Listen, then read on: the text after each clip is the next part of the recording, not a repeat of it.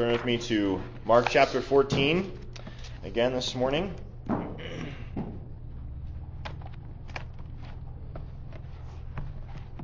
This will be our second week looking at this particular passage here, verse 12 through 31, and considering more particularly the, the Lord's Supper here. And I'll say a little bit more about that um, in, in, a few minutes here. But let's let's read uh, together.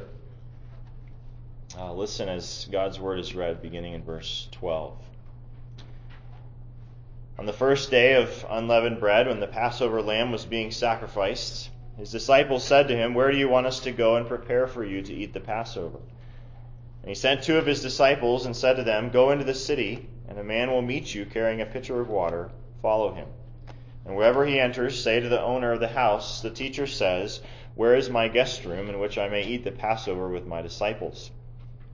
And he himself will show you a large upper room, furnished and ready. Prepare for us there. The disciples went out and came to the city and found it just as he had told them, and they prepared the Passover.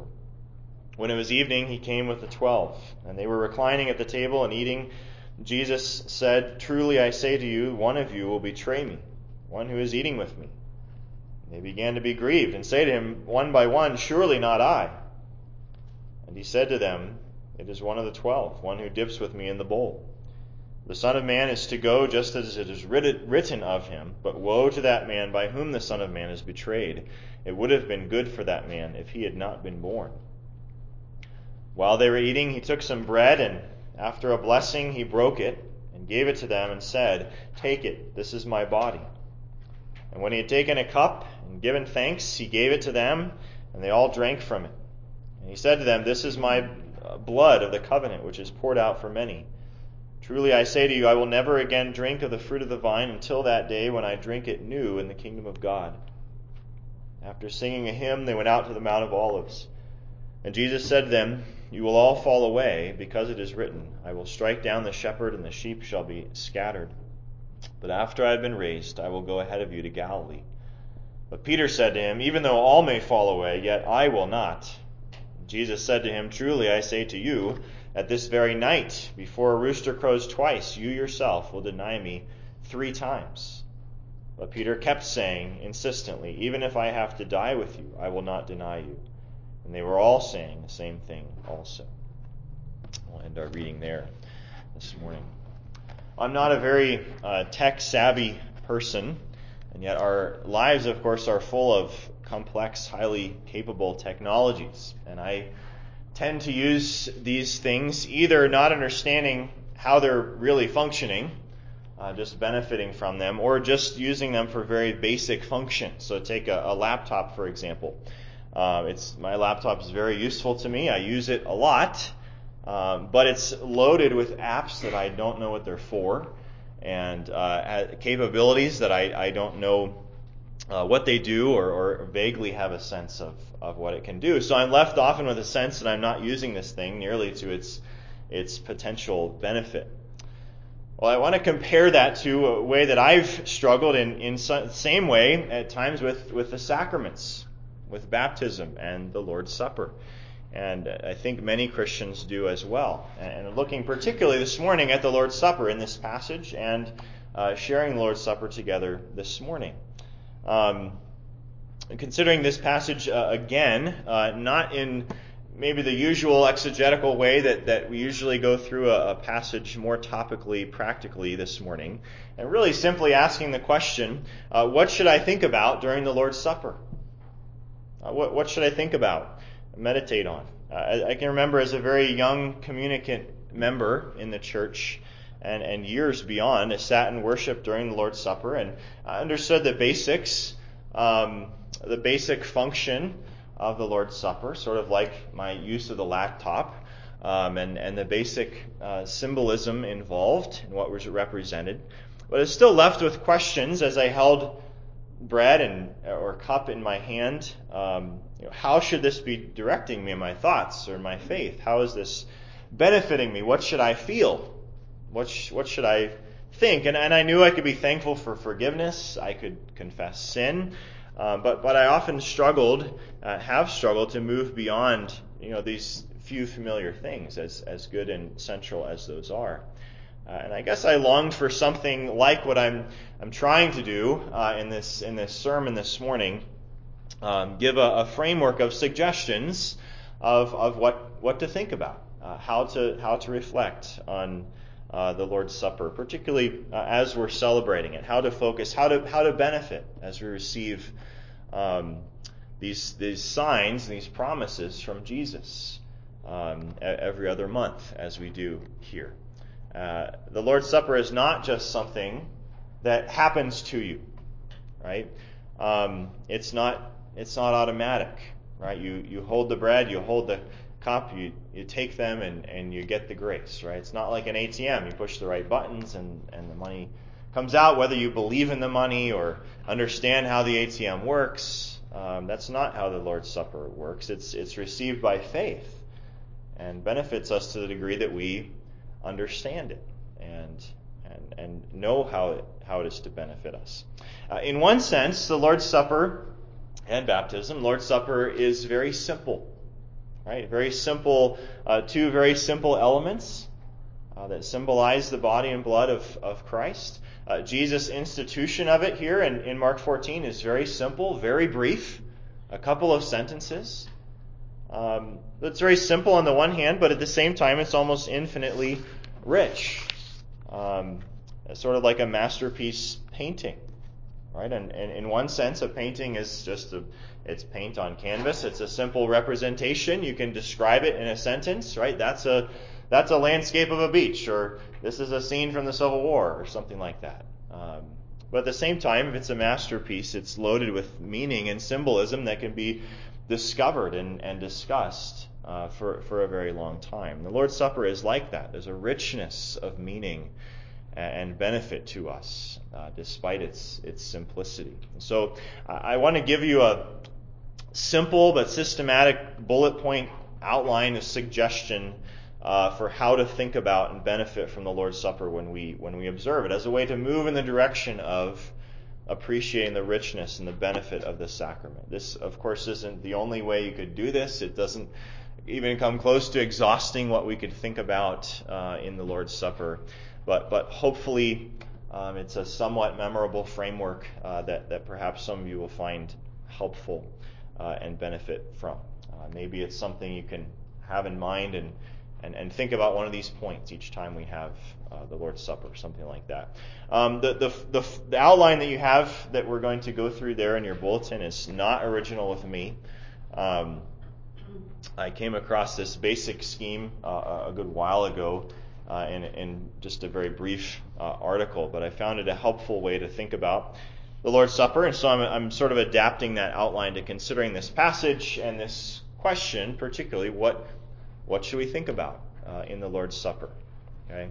Uh, just just one other note as well. I'm I'm going to use more scripture references than I normally do uh, today.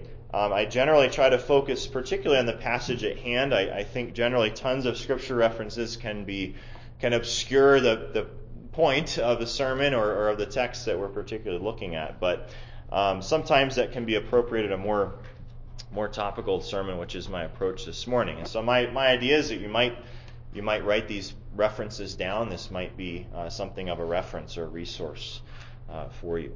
So back to our question: When we're receiving the Lord's Supper, uh, what what can we think about? So number one on your outline uh, is look up. Look up. Uh, this is simply a reminder, though it may seem obvious or simple at first, to think about God, think about Jesus, but, but in this sense, particularly, that this is His feast.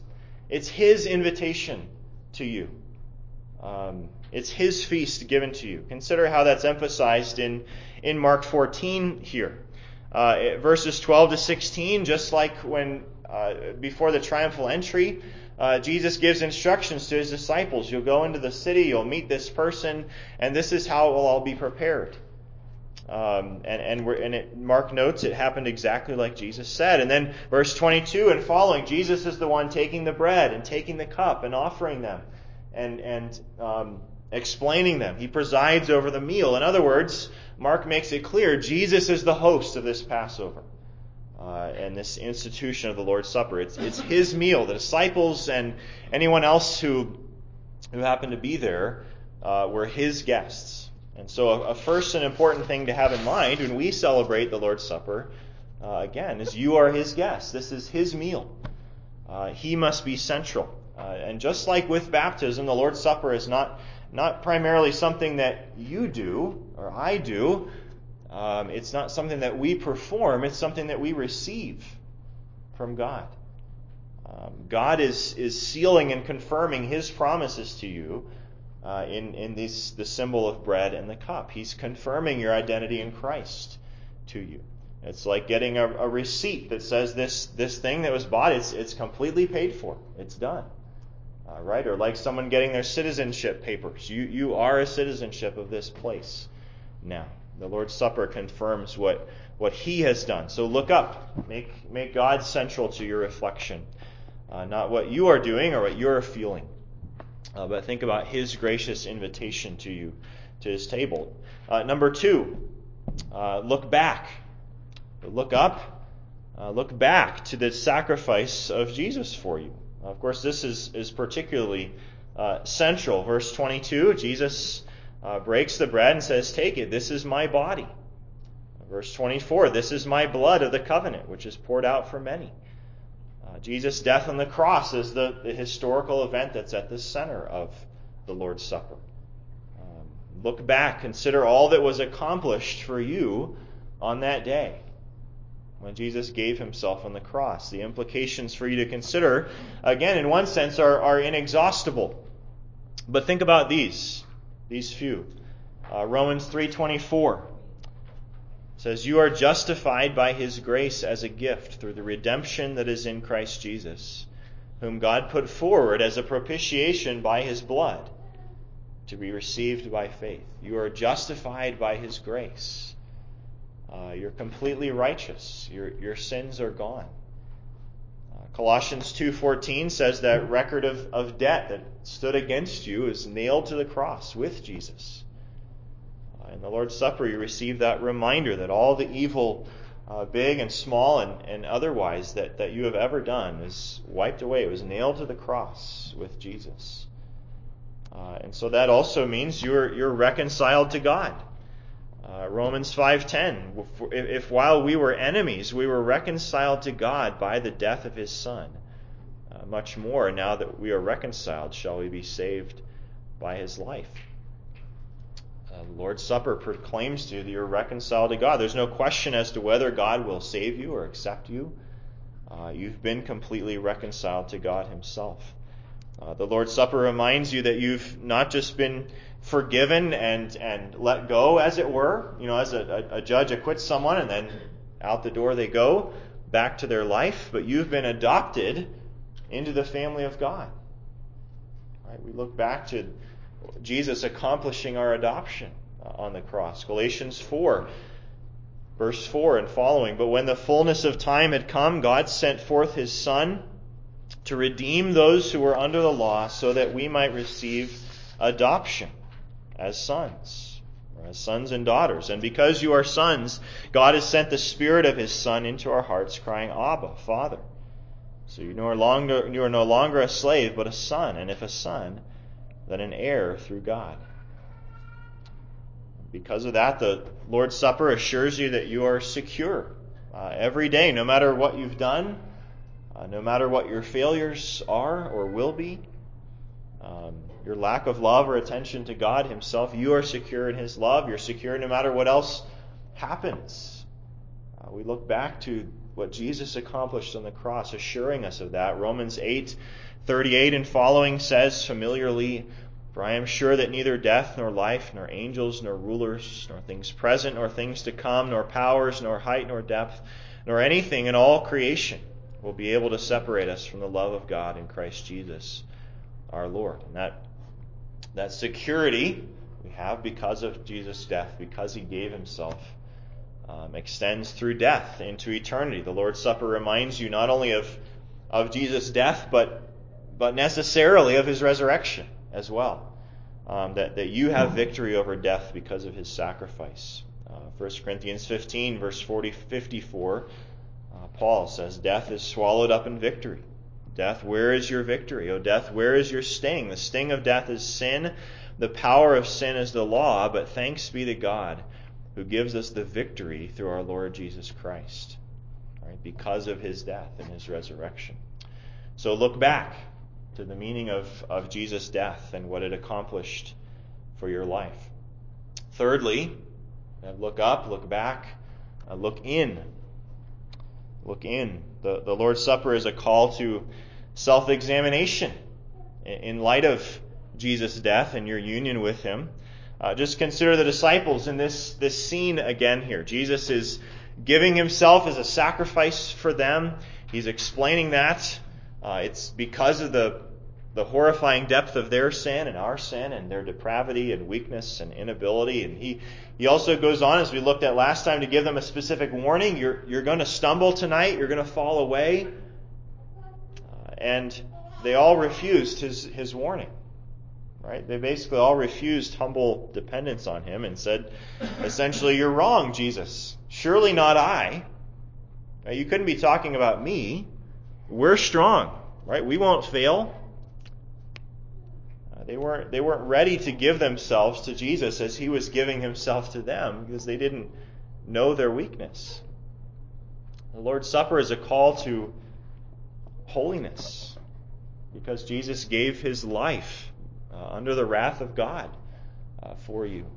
We, we looked at last week Jesus' anticipation of that suffering under the wrath of God, his, his agony over it. It's a call to, to examine ourselves in light of what Christ has done for us. Romans 6:11 uh, tells us to count ourselves dead to sin but alive to Christ Jesus. Uh, what, what sins were paid for by Jesus on the cross at, at the cost of the blood of the Son of God that maybe you are allowing to live. Uh, Colossians 1:22 says Jesus' death was quote in order to present you holy and blameless and above reproach before him.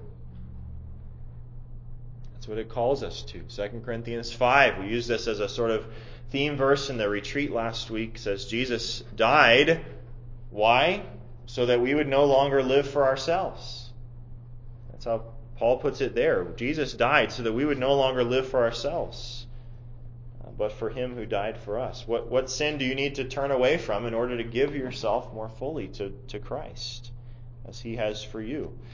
The, the Lord's Supper recalls the, the greatest act of love imaginable for you. Uh, the, the other John 3.16, 1 John 3.16, reminds us of this. By this we know love, that he laid down his life for us, and we ought to lay down our lives for the brothers. Something that Lord's Supper calls us to reflect on. Jesus laying down his life, are we laying down our lives for others? Or as you receive the supper, consider where you need to love others better. Are you laying down your life for your husband, for your wife, for your parents, or your children? Are you laying down your life for your neighbor who does or doesn't know Christ. And, and the point of this self examination is not to self flagellate or, or to do penance or to be depressed. The point is, no one deserves to be at the table of, of the Lord. Right? That's uh, highlighted in Mark's, Mark's account of Jesus' interaction with the disciples here. But this is, this is who you are. This is who Christ has made you. You're welcomed as sons and daughters. And so it's a call to consider whether you're living in the blessings and privileges and call that, that go along with that. Uh, look in. Where do you need to feed on Jesus more for trust or holiness or love or joy? Fourthly, so we have, I don't know if I can keep them all straight now. Look up. look back, right? Look in and look around. Fourthly, look around.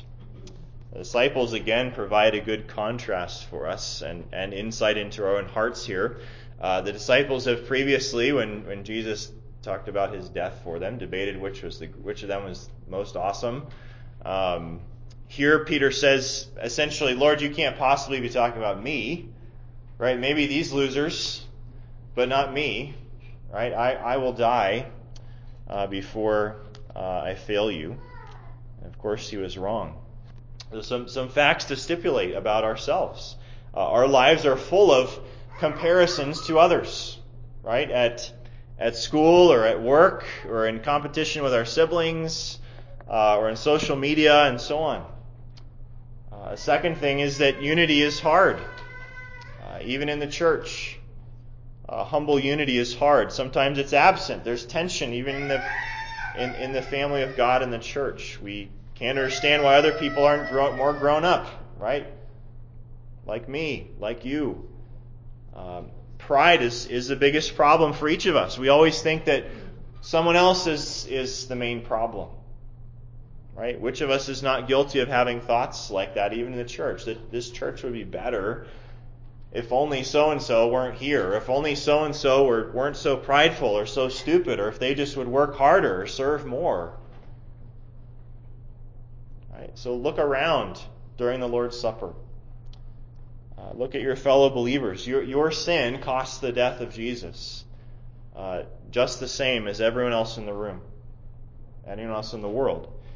Uh, you need no less grace than anyone in the room needs. No, no matter what you know about other people, you need no less grace than anyone else as we share the Lord's Supper together. Uh, all eat from the body of Christ, right? All drink from the cup. It, it points to our equality and need and our, our unity in Christ. Here are a few verses to meditate on here. Romans 12:5. Romans 12:5. We, though many, are one body in Christ and individually members of one another. The Lord's Supper should remind us of that. 1 Corinthians 12:13 For in one spirit we were all baptized into one body. Jews or Greeks, slaves or free, we could extend that list uh, almost infinitely. And all were made to drink of one spirit. In Colossians 3:15 Colossians 3:15 and let the peace of Christ rule in your hearts to which indeed you are called in one body and be thankful. We should especially be reminded in that as we share the Lord's Supper together, as we look around. Then, fifthly and finally, I encourage you to look ahead. Look ahead. The Lord's Supper points us to look ahead because Jesus looked ahead at the Lord's Supper. Verse 25. Truly I say to you, I will never again drink of the fruit of the vine until that day when I drink it new in the kingdom of God. He's, he's anticipating that day when he feasts with us in the kingdom of God. Um, Jesus also looked ahead more immediately here in, in his great and gracious promise in verse 28, we talked about a couple of weeks ago, where he says, But after I have been raised, I will go ahead of you to Galilee. And just remember what that statement, statement meant.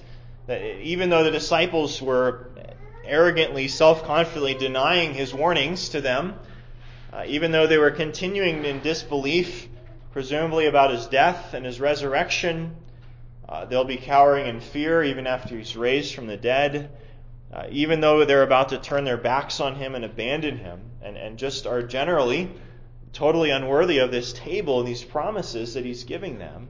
Uh, he's already anticipating meeting them in Galilee uh, and reconciling with them.